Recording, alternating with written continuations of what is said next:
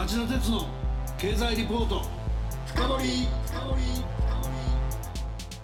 皆さんこんばんは。番組アンカー経済ジャーナリストの町田鉄です。今日も新型コロナウイルス感染症対策をして放送します。こんばんは。番組アシスタントの杉浦舞です。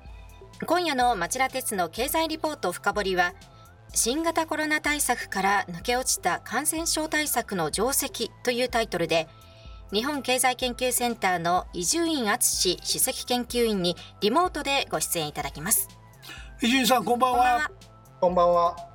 歴史を振り返ってみると人類は19世紀にヨーロッパで猛威を振るったこれらとの戦いを端緒に感染症対策では国家間の政治的対立を乗り越えた国際協力が不可欠だと学んできたといいます。実践もしてきたそうです。ところが専門家は今回の新型コロナとの戦いでそうしたセオリーが生かされてないと警鐘を鳴らしてます。今夜は米中分断の虚実の著者兼編者である日本経済研究センターの伊集院敦首席研究員にその現状と打開策を解説してもらおうと思います。ということで伊集院さん今夜もよろしくお願いします。こちらこそよろしくお願いします。それでは CM の後町田さんにじっくりインタビューしてもらいましょう。この番組はエネルギーを新しい時代へジェラがお送りします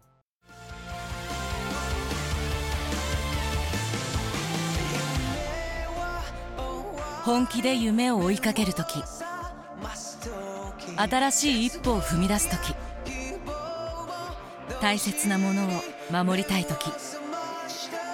誰も見たことがないものを作り出す時自分の限界に挑む時絶対できないと思って始める人はいない。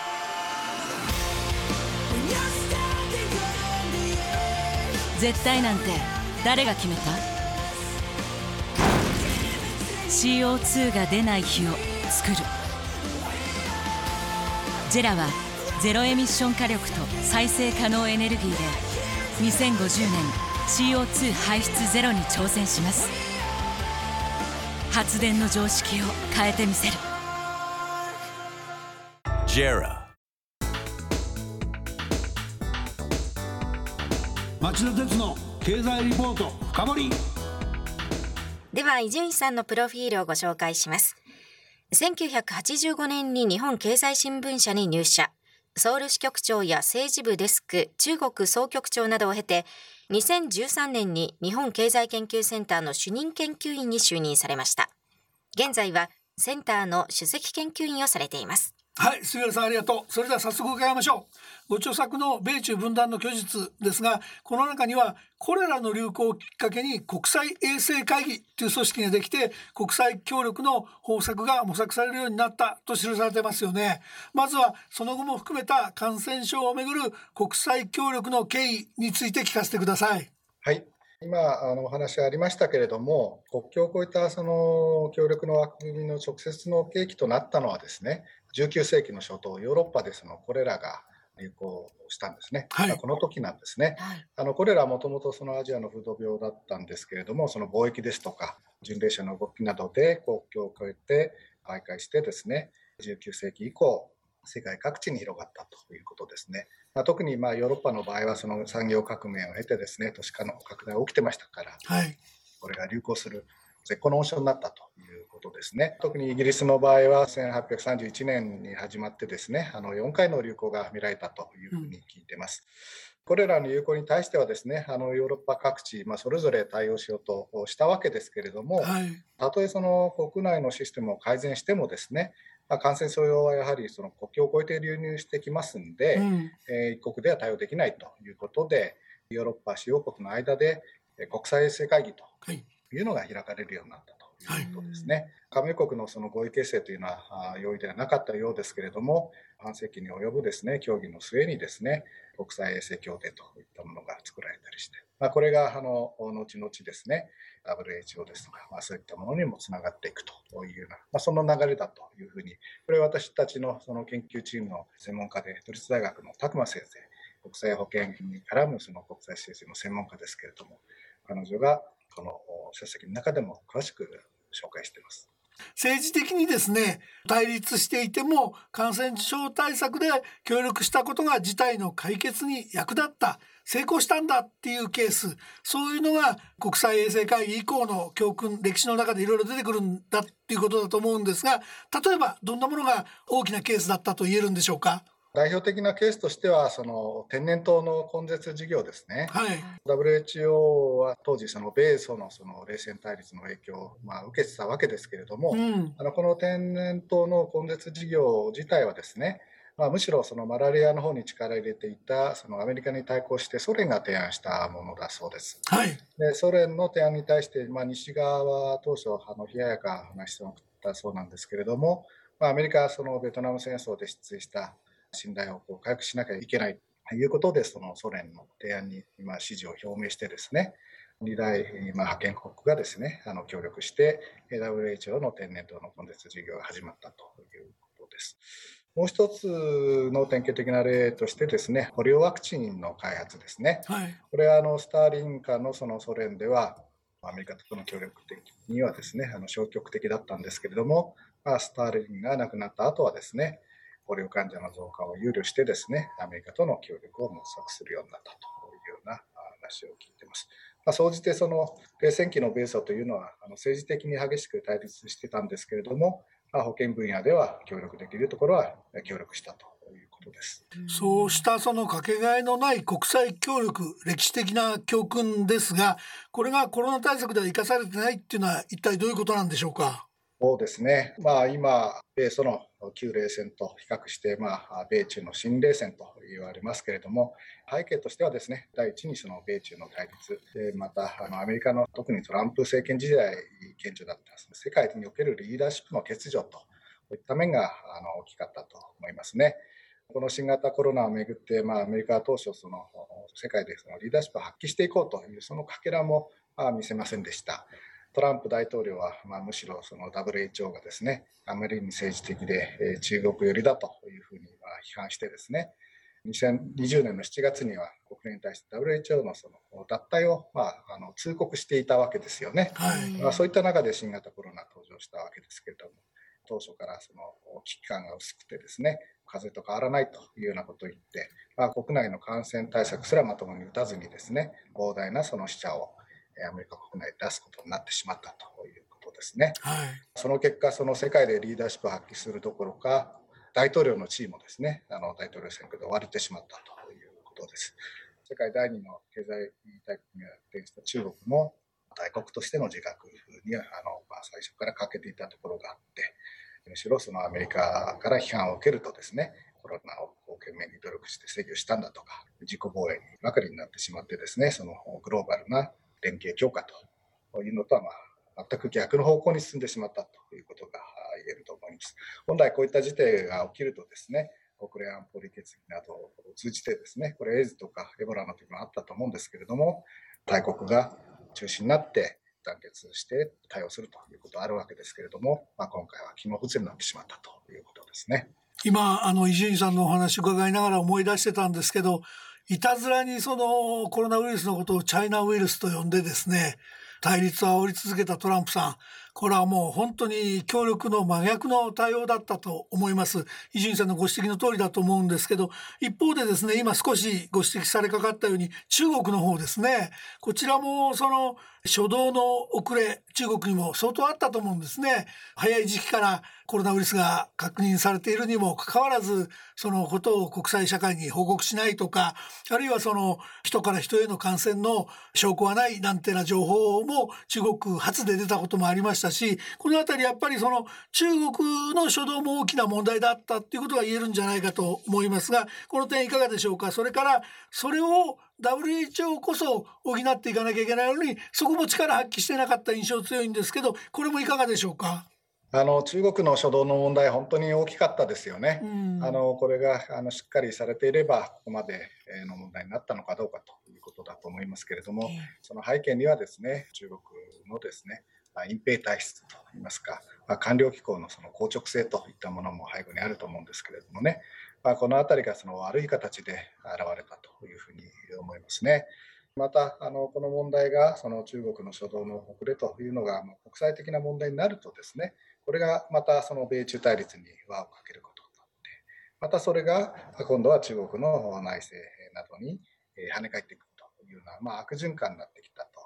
思いますね。中国のその初動の遅れに対してはですね、実はその中国国内でも批判が多くて、まあ、厳しい批判を浴び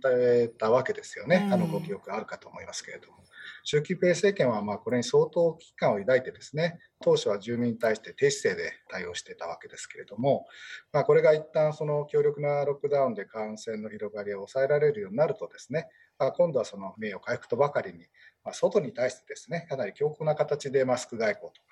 ワクチン外交を展開するようになるわけですよね。コロナ対策で成功した中国、世界に貢献する中国といったものを国内の住民に見せようといった、まあ、内政的な要素もあったと思うんですけれども、まあ、そういったことが今度はまた逆にその海外の反発を食らったと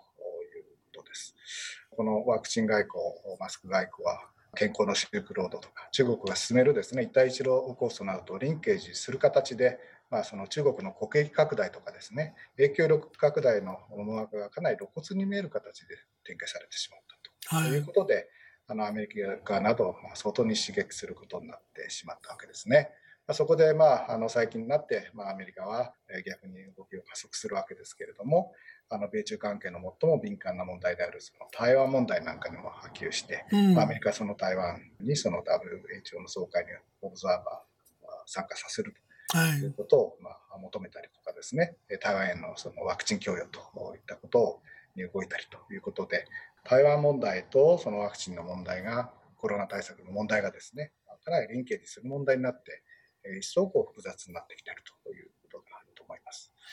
もう一つあのご指摘になったその WHO の問題ですけれども、これがやはりその期待される機能十分果たせなかったのはまあ事実だと思うんですね。トランプ政権が国際協力をないがしろにしてきたという面はあると思いますけれども、うん、まあ、その間、中国はその国際機関での影響力を拡大してですね、WHO も例外ではなくて、この緊急事態宣言をめぐって、テドロス事務局長の言動なんかは、まあ、トランプ大統領じゃなくてもですね、疑念を抱かせるものになったわけですよね。あの WHO 中国の対応を称賛したりといったこともしましたし、まあ、かえってそれがその国際社会から批判を浴びるというようなことで、まあ、そこら辺その WHO のパフォーマンスの問題もかなり大きかった最後の質問になりますけどさっきのその G7 のコーンウォールサミットでですね G7 側はその途上国に向けて10億回分のワクチンの支援を打ち出しました。だけどこれもその対途上国だけ見れば国際支援に見えなくはないのかもしれませんけど実態は中国のワクチン外交に対抗して G7 側のワクチン外交っていうことですよね。この辺りは協力というのは違うように見えるし何かもう一つ変えていってくれないと伊集院さんの今日おっしゃろうとしているような世界にならない気がするんですけどこれどう考えればいいでしょうか？そうですね、まあ、あの G7 が今回、まあ、あの10億回分のワクチン支援で動いたということ自体はですねその動機がその中国のワクチン外交に対抗する狙いが大きかったとはいえですね、はい、G7 西側の先進国は本気でですね途上国へのワクチン供与に動き出したという点ではまあ評価できるというふうに思うんですよね。ただ、そうこうしている間にそのワクチンの問題、先進国ではかなり進んでますけど、途上国はまだまだですし、そこら辺のギャップっていうのは非常にまあ大きくなってしまっているわけですよね。あの WHO が主導してワクチンを共同購入して分配する COVAX っていう枠組みありますけれども、その分配実績はまだまだ少ないですし、はい、世界ではそのワクチンがまあ全然接種が始まってない国もまああるぐらいですよね。そうですね。ですので、まあ、今回 G7 が打ち出した10億回分という支援もですね、これ WHO に言わせれば、えー、必要な量は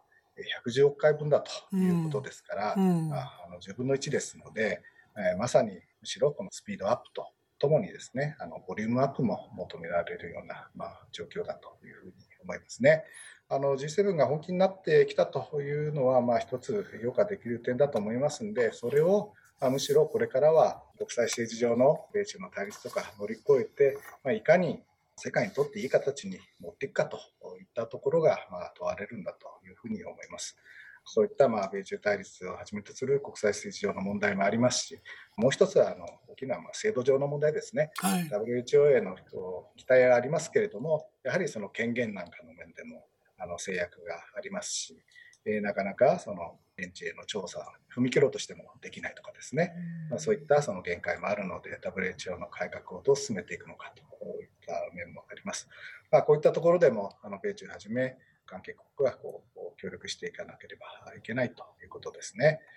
ただまあそれもいざ実際に具体化するとなると WHO にどうこの権限を持たせるのかというのはそれぞれまあ中国、ロシアに限らずですね主権の問題ですとか貿易に絡んできますので、はい、合意を得るのは簡単ではないということです。またあの今度のこのコロナの発生源の調査ですねこの問題もまたあの出てきていて、中国の武漢の研究所から抽出したんじゃないかということ、バイデン政権、またこの問題改めてあの提起してますし、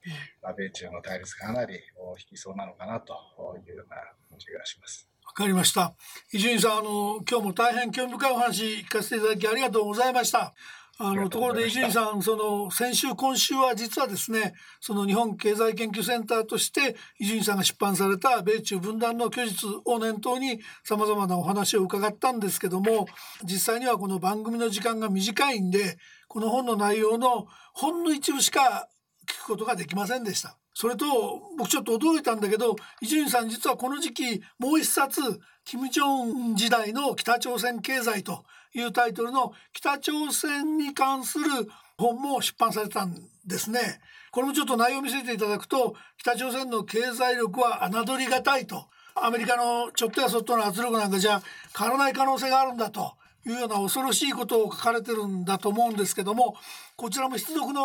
書だと思うんですけど近いうちにですねこの町田鉄の深堀三兄弟の番組の中で機会を作りますからぜひこちらの話も番組に出演して聞かせてください。よろしくお願いします。はいわかりました。よろしくお願いします。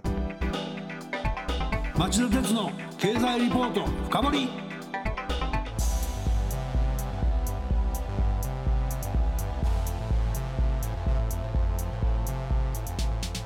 さて杉浦さん2週にわたった伊集院さんのお話はどうでしたか？今日のお話で言うと、まあ、医学や科学ははるかに進んでいるのに対立や利害関係でこの国際協力というのがスムーズに進まないというのはもう何とももどかしいですよね。そうですね。リスナーの皆さんはどう感じたでしょうか？先週もお知らせしましたが伊集院さんが執筆監修した本米中分断の虚実のリスナープレゼントのお知らせです3名の方にプレゼントしますのでご希望の方は番組ホームページからお申し込みください。メールアドレスお名前性別年齢住所に加え番組への質問感想なども書き添えていただければ嬉しいです。発表は発送をもって返させていただきます。たくさんのご応募お待ちしています。来週はミスター京都議定書の異名を持つ元環境事務次官で東大の客員教授の小林薫さんを迎えて世界の気候変動対策づくりの最新の状況を伺います。お楽しみにしてください。それでは来週も金曜夕方4時からの町田鉄の経済ニュースカウントダウンからスタートす。る3つの番組でお耳にかかりましょう。それでは皆さんまた来週。この番組はエネルギーを新しい時代へジェラーがお送りしました。